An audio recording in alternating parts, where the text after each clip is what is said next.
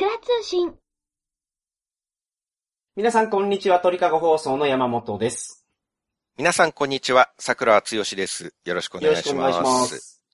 桜さん、1年後のコロナ、序章について言いたいことがあるそうなんですが。これ、今朝のニュースほなんですね。はいはい。ついさっき読んだ読売新聞のニュースなんですけど、はいはいはいはい。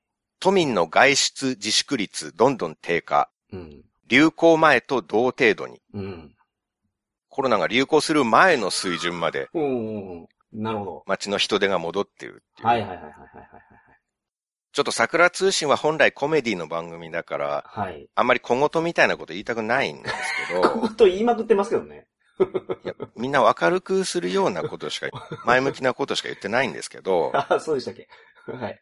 でもまあ、そうやろうがそうやろうがおじさんとしても活動しているものとして、どうしても一言物申さずにはいられないんです。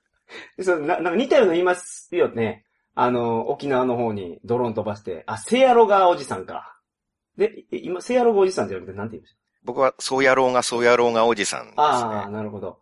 あちょっと違うな。うん。な僕の偽物みたいな人がそうやって出てきてるみたいですけどね。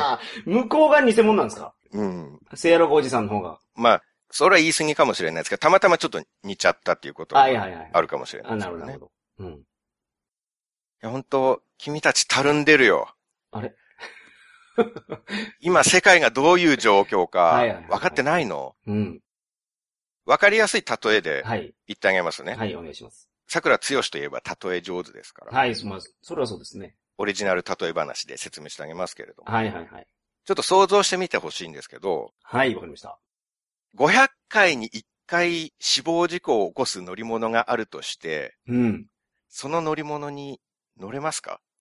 で、乗れないです。乗れない。?500 回乗ったら1回は必ず事故を起こして死んでしまう車があるとしたら、うん。そんな車乗れないでしょう。乗れないですね。それは乗れない。今、ステイホームしないで、外をほっつき歩くっていうのはそういうことなんですよ。いやまあ、あれ？なんか、その、去年の4月ぐらいに撮った時には僕がそれを言うと、えあの、なんか山中教授のあれを言うと、なんかそうじゃないっていう話になった気がするんですけど。1年前言いました？これ。今回、僕のオリジナル例え話を考えた いやいや、違います。あれ？山中教授が言ってたやつやから、それ。あ、そうか。そうですよ。あそういえばそうでした。うん。ちょっと僕人の表現パクる癖があるんで。はいはい。まあ、あと、これも1回目の緊急事態宣言の時に、はい。日本テレビの藤井隆彦アナウンサーがすごくいいこと言ってたんですよね。はいはいはい。命より大事な食事会はありません。うん。うん。2週間後の未来を変えるために、うん皆さんご協力をお願いします。うん。藤井アナがテレビの中から懸命にうん。訴えてたじゃないですか。はい、そうですね。それなのに、うん。なんだ今のたるんだ街並みは。今年はずっと緊急事態宣言出てるっていうのに、そうね。もう、ずーっと出てる。何を平気で出歩いてやがるんだ。はい。そうやろがい。ああ、せやろがいじゃないんやね。二回言わないの？ほんで。そうやろうがい、そうやろうがおじさんやのに。今年はずっと緊急事態宣言が出てるってのに、はい。何を平気で出歩いてやがるんだ。はいはいはい。そうやろがい、そうやろがい。あ、二回言った。あああ、それがそうやろうがい、そうやろうがおじさんですね。そうなんです。うん、なるほど。いつも2回言います。はいそうやろうがい 一回しか言わなかったね、さっきい。や、ほんとしっかりして。はい、ああ、みんなに言ってるわけですね。うん。うんいいですか？この放送がアップされてから2週間。うん。ここが勝負の2週間ですよ。そうですね。緊急事態宣言っていうことはそういうことなんで。そういうことです。はい。最近また出たばっかりですからね、4そうで回目。すね。ここでなんとか気を引き締めて、コロナを封じ込めなきゃいけないです。はいはいはいはい。今から2週間だけ必死で頑張りましょう。ああ、そして、うん。勝負の2週間が終わったら、はい。その次は正念場の2週間が始まりますから。あ 始まりますね。確かに。正念場の2週間が終わったら、今度は瀬戸際の2週間だから。はいはいはいはい。はい、皆さんこちらを見てください。8時にはみんな帰る。うん。職場から帰る。うん。お店から帰る。うん。今僕、カエルのキャラクター書かれたフリップ持ってますから。ああ、なるほど。あ、見てくださいって言ったのはそういうことやったの？はい。ちょあっと想像で皆さん になってくださいねはいはいはい。僕が持ってるフリップをね、うんうんうんうん。皆さんぜひ、8時だよ全員帰ろうを合言葉に、今日からの勝負の2週間をほど。乗り切ってください。いいですね。その横で僕はあの、志村けんの、そのあの、い家を 胸に抱えて。ものすごい不謹慎なことを言い出したね、本当いやいに。やいやいそれが今問題になってるんですから。や。え？あ、そうですか？すいません。小池さんが8時だよとか言って、ああ、なるほど。志村さんが亡くなってるのにそんな言葉を出すって不謹慎だって言われてるんだから。そうか、そう、そうなんですね。はいはい。ただでさえ、うん8時だよって言っただけでそういう批判があるのに、あなた志村さんの家を持って隣にとか言う、何を考えてるんだ、あなたは。ステイホームには聞くと思うけどね。桜さんがカエルのパネルを持ってて、その後ろで喪に服した僕が、志村けんさんの、その写真を持ってると。ステイホームに聞かないと思います。あ、そうですか。炎上してぶったたかれるという ことにはなりますけど、ステイホームする人は誰も一人もいないと思いますけどね。なるほど、なるほど。まあまあ、うん。おふざけはこのくらいにはいしまして。。はい。でも僕は不思議なんですよ。うん。桜通信で最初にコロナの話を取り上げたのは、はい去年の4月、そうですね。1年ちょっと前。うん。あの頃は山中伸也教授の500回に1回死亡事故を起こす乗り物に乗れますか？はい。藤井アナの命より大事な食事会はありませんうん。に多くの人々が賛同して、うん。そうだそうだうん。自粛しろ外出する奴は非国民の人殺しだうん。でうん。うん。うん。もうどっちの話も拡散に次ぐ拡散。うん。高須クリニックの院長が一人で蕎麦を食べに行っただけで、うん。この時期に外食って何考えてるんだうん。ってうん。批判されてました。はいはいはい。そうでした。でもなんか、最近500回に1回死ぬ乗り物にみんな平気で乗ってません、バチバチ乗ってますね。いや、それ死なないことが分かったから。いや、変わってないんですよ、全然。そうやけど1年前の状況と病気の毒性まあも。うん。すいません。あの、理由が分かりました。みんな飽きたんや、これ。緊急事態宣言に。いやそれすごいおかしいと思う。いや。だって、感染を広めないために、はい。病気にかからないために死なないために、みんな、そうね。そんな乗り物は乗れない。うん。命が大事だからそんな乗り物には乗れないっていう話だったんですよそうで。すね。僕もその考えでしたか秋田もクソもありますかそれ。ら。いやね。そうですよね。え、山本さんも出歩いちゃったりしてるんですか、まあ、ステイホームしてないんですか山本さん、ちゃんステイと。ホームしてるとね、あのー生きていけないから。山本さんもだって山中教授の500回に1回にそうそうだそうだって思ってたんでしょ？そうです。思ってました。山中教授、やっぱノーベル賞取った人は違うなと思ってました。で、なんで出かけてるんですか？いえいえ、まあ、うん。状況別に変わってないのに。確かに。ちゃんとココア入れてますか？入れてない。ここは、もう、あれ、もう、あの、使ってるんですか？あれもう。メンテしてないでしょあれ。いやいや、ちゃんと陽性になった人が自主的に登録してますからね。あ、そっかそっか。陽性になった人のうち、はい2%もの人があはいのココアにちゃんと登録してるんですか あ、ら。そうなんや。陽性になった人の2%しか登録してないんですね、あれ。まあ、2%しかと考えるか、2%もと考えるか あは、まあ。それぞれの人のあ考え方次第ですけれども考え方ですよね。ね。はいはいうんちゃんと出かけるときは、ココアでうん陽性者と接触してないか移動のたびに確認するんですよ。。してくださいね。笑いでごまかしましたね。いや、できないからな。はいともいいえとも言わずに、笑っただけっていう。いや、その、なんか、心理学の方のツイッターを、心理学をやってる方のツイッターをフォローしてて、その人がなんか言ってたのが、緊急事態宣言出てももう人で減らんやろと。うんその、今までその人間っていうのは洞窟に、昔からね、昔の人は洞窟に住んでた頃っていうのは、やっぱその、周囲を観察して、危険がなかったら外出ないと死んじゃうから。うんその小さなリスクを恐れ続けてる個体は結局生き残れてないんですって。次の世代に、その遺伝子を残せない、子供を残せないから。うん。いだからやっぱ、そういうのがみんなに出てきたんじゃないかな。やでもリスク変わってないわけですよ。ああ、まあね。今ね、小さなリスクということをおっしゃいましたけど、いや、そう、すいません。でその500回に1回死ぬ乗り物っていうことを、そのリスクを大きなリスクと捉えて皆さんステイホームしてたわけでしょ。そうです。それ500回に1回変わっていないのに、はい。なぜそれがいつしか小さなリスクになっているか。なったな、な、なりましたね。いつから500回に1回死ぬ乗り物に平気で乗れるようになったのかっていあう。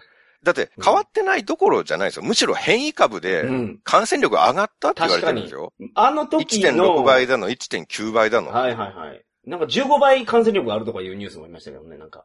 どこのやつかわからんけど。それは行き過ぎだと思います。あ、本当ですか？まあ、デルタ株が1.6倍とか、?1.6 ですか。なんかデルタプラスっていうのも最近出てるうんですけど、ん、なるほまあ、いろんな株を取り揃えてますからね。ど。うん。どういうことって思います。だからまあ、どちらかというとリスク上がってるはずやと。そうですよ。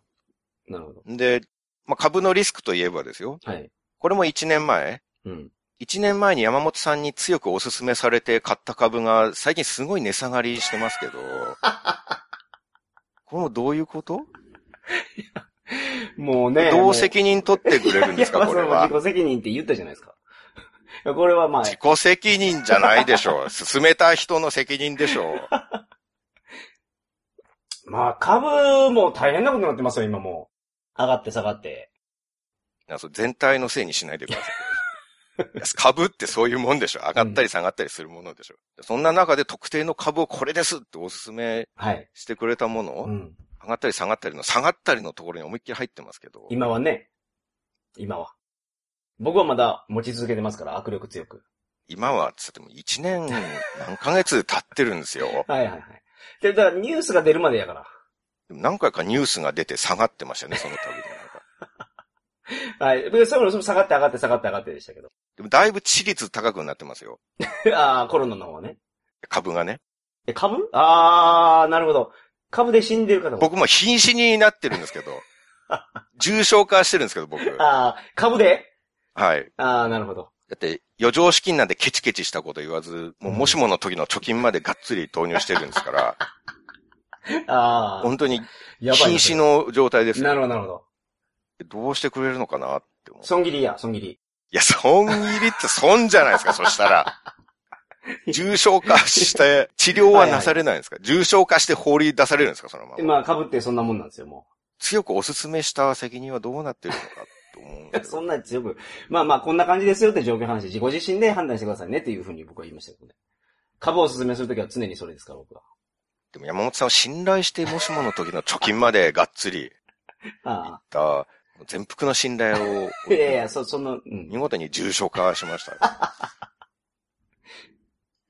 まあまはい。あ、新しい株って怖いっていうああ、なるほどね。ことです。はいはいはい。そんなこと言ってる場合じゃないんですよ。はいはいはい。人手が流行前に戻ってるっていうことですからね。ああ、なるほど。もうみんなデートとかも自粛してないわけでしょ？うん。それって500回に1回死ぬ車で彼女とドライブデートしてるっていうことですからね。確かに。かなり命がけのデートですよ。うん。1年の間に命知らずすごい増えたなって思いますね。はい。食事会ももうみんなガンガン行ってるでしょ？ああ、食事会は、まあそうか。結局友達とは行ってる、行くようになったんじゃないですか？どういうことなんですか？命より大事な食事会はありませんそうだそうだって言ってた、はい。あの頃のみんなはどこに行ったんですか？命より大事な食事会はないけど、そんなに、本当に危険なのかなってみんなが気づいてきたってことなんじゃないかな。2週間後の未来を変える意欲はどこに行ったんだ？いやまあまあ、すごく喜ばしいことですよ。はい。1年前の緊急事態の時は一人で蕎麦を食べに行っても叩かれる空気だったうんん、ですから。うん、うん、うん。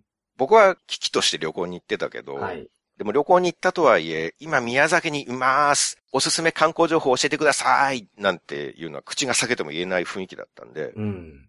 で一発目の時はですよね。去年の4月はね。うんうんうんそれが先月の旅行では、うん同じく緊急事態中だったんですけど、はいもう何の躊躇もなく、うん山梨の観光情報教えてくださいって呼びかけて、うんで甲府駅前のこのお店がおすすめですよとか、はいはいはいはい。川口湖のウルゴール美術館がいいですよとか、うんもうこぞって教えてくださったんです、皆さん。はいはいはい。もう誰もこの時期に旅行って何考えてるんだ人殺しとか言ってくる人はいないんですよ。はいはいはい。でもはや今、県をまたぐなとか言ってくるのは、テレビの中の政治家か、高速道路の電光掲示板ぐらいですね。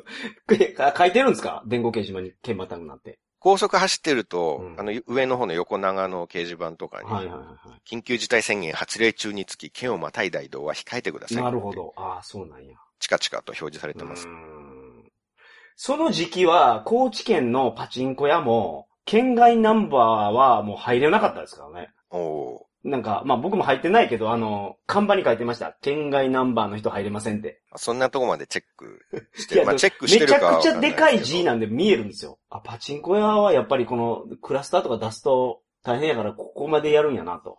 パチンコ屋はまあ、ああ、そうかって言って、ちゃんと守る人はそれで引き返せばいいですけど、うん。高速道路の上に看板で出てて、はいはいはい。あ、そうか、ダメなのか、つって U ターンとかできないですかね。きないですね。はい。じゃあ逆走して戻ろうとかなった方が大変な気がしますけどうんうんうん、高速道路に出してどうなのって思いましたけど大抵みんな剣またぐ人ですけれども、いやまあそうですねここに出されてもって、うん。だから標準が見えても、うるせえバーカって言いながらアクセル踏んでましたけれども、戻れないもん、別にそんなこと書かれたら。確かにね。まあなんか、その雰囲気の変化っていう点では呼びかけをした側も同じで、はい。もう山中教授は500回に1回死ぬ乗り物に乗れますかって言わないじゃないですか。言わない。うん。藤井アナも毎日ニュース出てますけど、うん。命より大事な食事会はないんですってもう言わないですよ。言わないね。はい、そうですね。藤井アナも食事会行ってると思いますよ。ああ。命より大事な食事会はないけど、うん。別に食事会行っても死なねえしなって、多分当たり前のことに気づいたんでしょうね。正気に戻ったんだと思あいます。いうんうんやでも、今こそ庶民の気を引き締めるために、うんうん。星野源さんには、うちで踊ろうバージョン2を公開してほしいなって 思います。ああ。なるほど。ありましたね、そんな。女優のアンさんにも再び弾き語りで命は一つなんだよって歌って、ステイホームを呼びかけてほしいです。はいはいはい。って去年と変わってないんだもん、状況は。いうんや変わってないどころじゃないですよ。第1波は1日の陽性者が最高で708人なんですよ。はい。この5月の第4波では、1日の陽性者最高7057人なんですよ。はい。ああ、そうか。10倍になってるんですよ。ああ、まあ、そのね、そのウイルスが変異して、いろんなタイプが出てきてるから。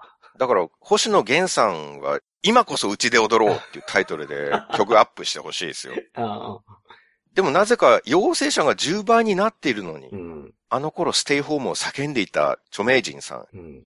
今口を閉ざしてるよね。はい。もしかして多数派の意見にしか乗っからない方たちですか？いや、まあそうなんやろうね。でも本当にそうやと思うよ、けど。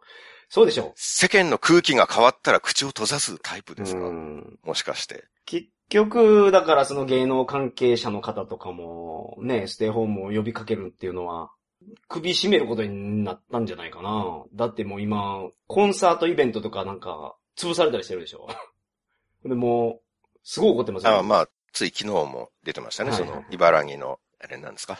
ロッキンあ、そうそう、すごい大きいジャ。パン？うん。フェスっていうんですか、あれ。音楽フェス。潰されたみたいですね。うん。うん医師会によって。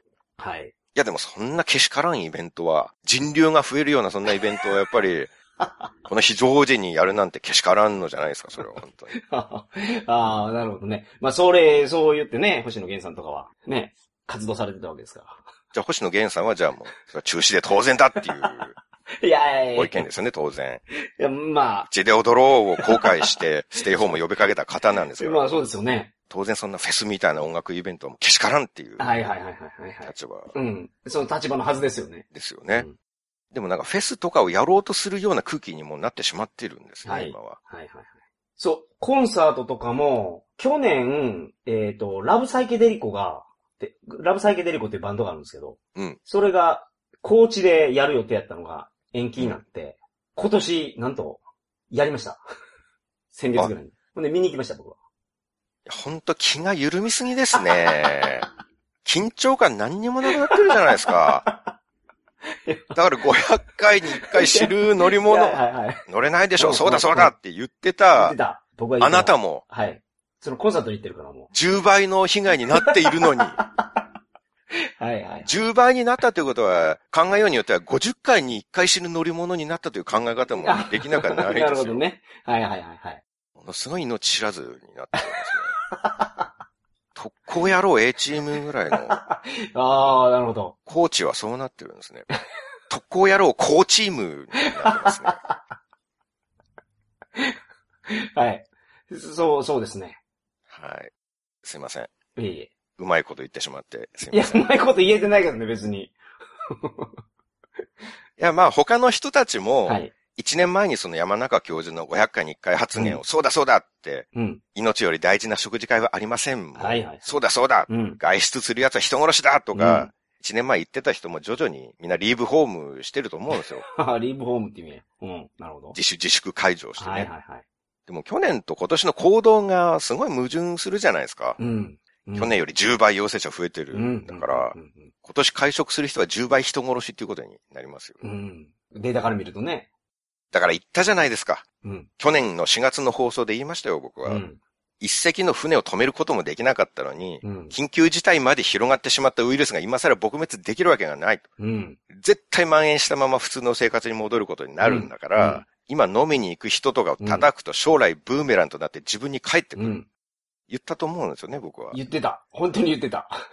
でも一年前の言葉が刺さってくるわけですよ。はいはいはいはい。飲みに行くと何事だみたいな。うんうんうんうん。だって当時も今もずっと瀬戸際ですと。そうそうそう。医療が逼迫してますっていうのはもうずっと言ってるわけですから。だからあの放送を上げた後、桜さんのツイッターにも結構なんかね、ガンガンに突撃してくる人がいましたからね。恐ろしい言葉の そ批判がう。はいはいはい。届きましたよ、いろいろ。うん。すごかったけど。今のその人にそのまま送ってあげたいですよ、あれを。あの怒りの言葉を。はいはいはい。で、じゃあ今、今もあなたじゃあステイホームめちゃめちゃしてるんですか？はいはい。お変わりないですかと。うん。あれかそうですね。一年ご無沙汰しておりましたが、お変わりはございませんでしょうかっていう。はいはいはいはい。まあでもそれはいいことだと思います。はい。この一年の間に行動を変容した人っていうのは、ちゃんと状況を見極めて自分の考えを修正できる人ですから、ああ、そうですね。間違いを間違いと認めると。それができるうんっうんうん。ていうのは成熟した人だと思うんですよ。はいはいはいはい。一年前は情報量少なかったし、はいで、少ない情報のほとんどは煽り報道ですから、うーん、そうでしたね。うん。まあ、とりあえずなんかやばそうだから、お上の言うことを聞いてた方がいいんだろうなと、はいはいはいはい。まあ思ってしまってもしょうがないですよ。うんうんうん。まあでもそれを新しい情報を取り入れて、やっぱりちょっと違ったなって考えとか行動を変えていけるのは、はい。それがまあ大人だと思うんですよね。うんうんうんうん。ただ一方でまだ去年のまま止まってる人もいるんですよ。おー、なるほど。新しい情報を取りに行かずに、はい1年間考えが更新されない人。うんうん未だにテレビが正しい、お上が正しいと思ってる人。で会食を叩く空気も根強く残ってるんですよ。はい。この前も YouTuber が30人集まってう、ん深夜までパーティーしてたってことで、はいはい。かなり叩かれれてました。でもそろそろ発想を変えてほしいんです。うん。コロナが流行ってるのに宴会なんて不謹慎だっていう発想からもう抜けた方がいいんですよ。はい。今年ってほぼずっと緊急事態宣言じゃないですか。うんもう1月にも2月にも3月にも4月にも5月にも6月にも、結局7月にも。7月にもですね。うん半年以上ずっと緊急事態。はい。マンボウの時もあるんですけど、うんマンボウと緊急事態ほぼ全く同じですから、はい。アルコール出せるか出せないかだけみたいな話になってましたよね。出せるか出せないかは、はいその時に知事が何を要請するか次第。ああ、そうなんですか。ああ、なるほど。その、マンボウと緊急事態の違いっていうのは、はい。過料の額が違うとか、違反した人に対する罰が、飲食店がその要請に従わなかった時に、うんうんうん。マンボウは20万円、緊急事態は30万円。なるほど。あと、休業要請できるっていうのが緊急事態で、マンボウは休業要請まではできない。ああ、なるほど、なるほど。それぐらいですね、違いは。はいはいはいはい。あ、お酒じゃないんですね。なるほど。あ、そうなんや。お酒出すかどうかは、それに乗じて知事が何を命令するかはいはいはいはい。ことですね。なるほど。まあじゃあまあやっぱずーっともう、年明けからずっともうあれや、緊急事態宣言ですわ、したら。そうです。はい。と考えられますね。うんうん。同じなんだからどうせ、やってることは。いいいでも、その期間の間、うん明らかになっているだけでも、うん。衆議院議員の松本潤さん、その他3名の、うん。えーその他計3名の議員さんが銀座の高級クラブで深夜まで飲食。はい。石破茂さんは福岡で大人数でフグ会食。うん。菅首相、二階幹事長、その他8名は、うん。全員が高リスク群である70歳以上にもかかわらず、うん。8人でステーキ会食。そして今年3月には厚生労働省の職員23人が。銀座の飲食店で深夜まで大宴会。うんうんうん。ありましたね、そんなのが。はいはい。うん。大阪府の職員は2356人がルール違反の不適切会食をしたと申告したと。はい。さらに、日本医師会の中川会長は、うん。女性と寿司デートをし、うん。100人規模の政治資金パーティーに出席。さらに、今年の10月には150人規模のゴルフコンペ、うん懇親会に参加予定と。うん。まあ、中には宣言の時期と被ってない飲み会もありますけど、はい。その、女性と寿司デートはもう置いといてあげたらいいのになと思うけどね。そうですか。会食禁止とああ、そっかそっか。言ってる人やから。言われている中ですよあ。そう、言われている中っていうか言ってる人ですよ。確かに。言ってる人でした。そうでしたね。宣言時期と被ってないとしても、はいはい。もうその去年からずっと自粛しろと。うん不要不急の外出避けろ、会食するなとずっと言われてるうん。というか、この人たちが言ってる側なんですから。はいはいはいはい。こういうのを見てう、ん。我々国民が我慢してるのに、うんお前たちが会食するとは何事だって怒るのは当然の感情ではあるんですけど、はい。もうそこ逆に考えた方がいいと思うんですよ。うん。何会食してるんだじゃなくて、もういいんだってうん。うん。気づきましょう。まあだからそういう方が結構いるんじゃないですかね。本当に。あ、もちろんいるでしょうね。はいはいはい。もうすでに気づいて。柔軟に考えを変える方の人はうん変えていってると思いますけど。うんおかしいってなった時に、どこがおかしいのかなって考えた時に、あれ、俺が自粛するのがおかしいのかなっていう。そうなんですよ。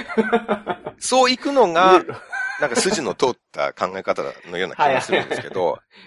ただこの人たちがものすごく叩かれていたっていうことは、うんうんうんその世間一般ではまだそういう考え方ではないああ、そうかそうかそうか。ことなんですよ。よそっちがけしからんっていう考え方が多い気がするんですよ。はい。でも、日本医師会の会長とか、うん。国会議員総理大臣、厚生労働省とか、うん。日本のコロナ対策の中枢にいる人たちですよ。うん。厚生労働省なんて日本で最もコロナの情報が集約され、分析される場所です。その人たちが平気で宴会するってことは、うん。別にコロナって感染を怖がって会食控えなきゃいけないほどの病気じゃないんだな。うん。って。うん。じゃあもう普通の生活に戻っていいんだな。うん。俺も飲みに行こうってやっぱり思うべきなんですよ。うん。しかもそれ言ってることとやってることが違うっていうのはね。向こうはね。そうそうそうん。う。もう今言ってることなんなんやろとか思っちゃうからな。だから彼らも本音ではそう思ってるっていうことなんですよ。うん。もういいやって。まあそう、結構会食やってるわけですからね。そう、中枢にいる人たち。うんうんうん。だって厚労省深夜まで23人で宴会ですよ。はい。これはもう一部モラルに反した職員がいるっていうレベルじゃないと思うんですよ。うん。彼らが言う通り、はい。宴会が本当にダメな行為だっていう認識がうん厚労省にあるとしたら、うん。あるとしたら。うんそういう認識がもしあるとしたら、はい。23人にパーティーやるけど来るって声かけたら、うん。まあ、20人ぐらいは、おい何考えてるんだ、まあそうですね。こんな恐ろしい病気が流行ってる時に宴会ってふざけるのも大概にしろって はい。参加拒否すると思うんですよ。はい。はいはいはい。でまあそのうち一人か二人はうん上に報告して、うんで上司が怒り狂って宴会は中止になると思うんですよ。はいはいはいはい。こんなこと言ってますよ、と。そう。うん。そういう規律っていうか、本当にそうですね。本当にそう。はい。そう思っていたらうん。宴会は本当にダメだってうん厚労省が思っているとしたらですよ。うん。やるとしても不良職員3人ぐらいでこっそりやると思うんですよ。はいはいはいはい。ダメだっていう空気があったらね。うんうん。それが23人集まって深夜まで飲めや歌えのどんちゃん騒ぎですよ。うんうんどんちゃんしてたかはわかんないですけど、うんうん。それはもう会食禁止とかちゃんちゃらおかしいって厚労省の人たちも思ってるってことなんですよ。うん。まあそうですね。そりゃそうや。うんコロナ情報を日本で一番持っているうん。一流大学卒の超エリートたちが、はい。この程度の感染症で飲み会禁止とかバカじゃないのってうん。思ってるんですよ。はい。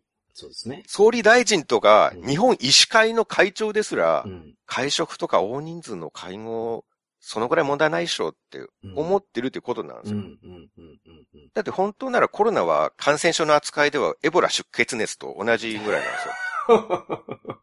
ああ、その、日本で、なんていうんですか、その、ランク付けされてる。分類ではね。はいはいはいはい。一応二類相当らしいんですけど、ただ扱いとしてはもう一類のエボラと同じ扱いをされてる。はいはいはい本当にエボラくらい怖い感染症だと思ってたら、はい。うん。20人で飲み会やります？ま あそらそうですね。しないしないしないです。そらしないです。しないですよね、うんエボラの感染者が東京で連日1000人超えしてたら、はいはいはいはい。銀座で深夜まで宴会とか、100人規模の政治資金パーティーとか、はいやるわけないじゃないですか。はいはいはいはい。全力でステイホームすると思います。うんうんうん。医師会会長も一歩も家から出ないと思います。はい。怖いから記者会見もオンラインでやってって、うんオンライン会見に切り替えると思います。確かに。でもコロナが流行ってる程度だと、うん。会長は平気でマスコミもたくさんいる記者会見場に出てくるし、はい。100人集まる政治資金パーティーにも出席するんですうん、よ。うん、うんそういう自分たちは平気で宴会するような人がう、ん。国民には会食するな、不要不急の外出は控えろ、うん。うん。店での飲酒は2人まで、なおかつ90分以内午後7時までってはいはいはい。要請してくるんですよ。うん、うん、うん。そんなものを素直に守ることの愚かさに気づいた方がいいです。まだ律儀にステイホームしてる人はね、はい。はい。早く目を覚ました方がいいです。うん、うん、うん。今目を覚ませば、俺1年間何やってたんだって思うくらいですよ。はい。確かにね。それが来年目を覚ます場合は、うん。俺2年間も何やってたんだっ。後悔と無駄にした時が倍になります。はい、はい、はい。3年目を覚ませなかったら、うんもう後戻りできずに 自粛したまま死んでいくと思うんですよ。ああ、石の上にも3年って言いますからね。うんもうそこから放棄できないですよ、その考えは。3年無駄にしたって思うわけにはいかないから、あこれが正しいんだって。思い続けて死んでいくと思います。うん。人生を棒に振って。はい、はい、はい。で、前置きが長くなりましたが、はい。また桜通信でコロナシリーズをやります。はい。これで3回目ですねうん、。うん、で、今回は序章です。次から本編になります。うん。おー、あ、そうなんや。なるほど。はいまだ今日はあんまり具体的なことを言ってないので、はい。まあ、この放送だけだと、うん。一部の方からは、じゃあお前がコロナになっても絶対病院行くなよとか、まあ、それとこれとは全然違う話やけどね、本当に。うんその、その攻め方はおかしいとは思いますけどね。それとこれとは全然違う話で攻めてくるのがコロナ怖い病の人たちなんですよ。ああ、そうですね。はい。脈絡というものはないです。うんうんうん。まああるいは、お前が高齢者に移して死なせたら責任取れるのかとか、うんうんうんうん。まあ言われると思いますよ。はいはいはい。うん。なので、まあこれから本編では、はい。1年過ぎて振り返った致死率とか、うん。コロナの各種データはどんな感じなのか、はい。1年でどんな新しいことが分かったのか、はい。社会はどう変わったのかうん。まああとは対策の作用、副作用とか、はいはいはいはい。そういうのを具体的な数字とか参考文献、記事などを見ながら考えてみたいな素と晴らしい。思います。これはね、結構そのやっぱ桜さんの情報収集能力はすごいから、あのー本当に目が覚める方からいると思います。僕もそのだから去年の4月に、ああ、そうなんやと思って、放送中に考え方が変わったのを覚えてますからね。あ収録中に。そんな期待させることを。ちょっと嬉しいような、不安なような。い しっかり調査されてるんでしょ、でも。や、もう必死にうん。勉強してますよ。本もたくさん買って。うん。5回連続ぐらいに。はい。あ、そんなになるんですか？もうね、最初の時と比べて検討すべき課題が増えすぎてるんですよ。ああ、この、この視点から見たら、この視点から見たらっていう切り口がいろいろあるということですか、今は。そうですね。データが揃ったかうら。んな。るほど。ワクチンもできてるしね。うんうんうん飲食店の被害とその保証はみたいな話も出てきて、ごちゃごちゃしてるうん。。はいはいはいはい。すごい広がってるんですよ。まあでもそこまでは勉強しないですけどね。うーん。とか言いながらそんな保証の内容とかまで見るほどちょっと時間というか、はい。そこまでの能力は私にはないので。いや、僕が上げたハードルをゆっくりゆっくり下ろしていってますね、今。やっぱ、落としてあげる方が一番いいんですよ。最初に上げておくとなんだ大したことないじゃんってはい思われてしまうかで、ら。この間僕ほんまにあの、胸に響いたのが、ドッキリの話をされてたでしょ。あーはい。あれは、うん前回話した話、ドッキリは、すごい喜ばしいことを言って後で落としたらいかんと。上げて落とす嘘はダメだというはいはいはい、はい話ですね。ほんまにその通りやなと思いましたからね。これは子供時代っていうテーマの回なんですけど、はいお。まけ放送に入るんじゃないかなと。あ、そっかそっか。ごめんなさい。おまけ放送のネタ。この後に流れるか、もしくはおまけに入るか、はいはいはいどっちかだと思いますけど、まあ聞いてみてください。なるほど。面白い回だったので。はい。で、5回やっても話しきれない部分と、うんさすがにこれ言っちゃうとあれに荒れそうだなっていう部分は、まはいあそれもおまけ放送に突入して話そうと思ってます。はいはいはい。まあとにかく、僕の背中が壊れなければ、なるべく短い間隔で編集してアップしようと思いますはいはいはい。まあ聞いてみてください。そうですね。はい。もう今まで皆さんが、この1年、2年、1年半ぐらいですか？感じたことと、その照らし合わせてほしいな。自分の考えがどう変わったかっていうのを。結構みんなあの、いろいろ変わってると思うから。照らし合わせる。そうそうそうそうそう。そうですね。あの、はい、まあ、数字とかは皆さんご存知ない部分とかもあると思いますので。うんうんうんそう。それをもってやっぱ自分で判断するのが、そうですね。大事だと思うんですけど。はい、うん、その材料にしていただければ。はい。はい。では、序章はこれで終わりです。はい。はい。それでは皆さんまた、再来週。さよなら。さよなら。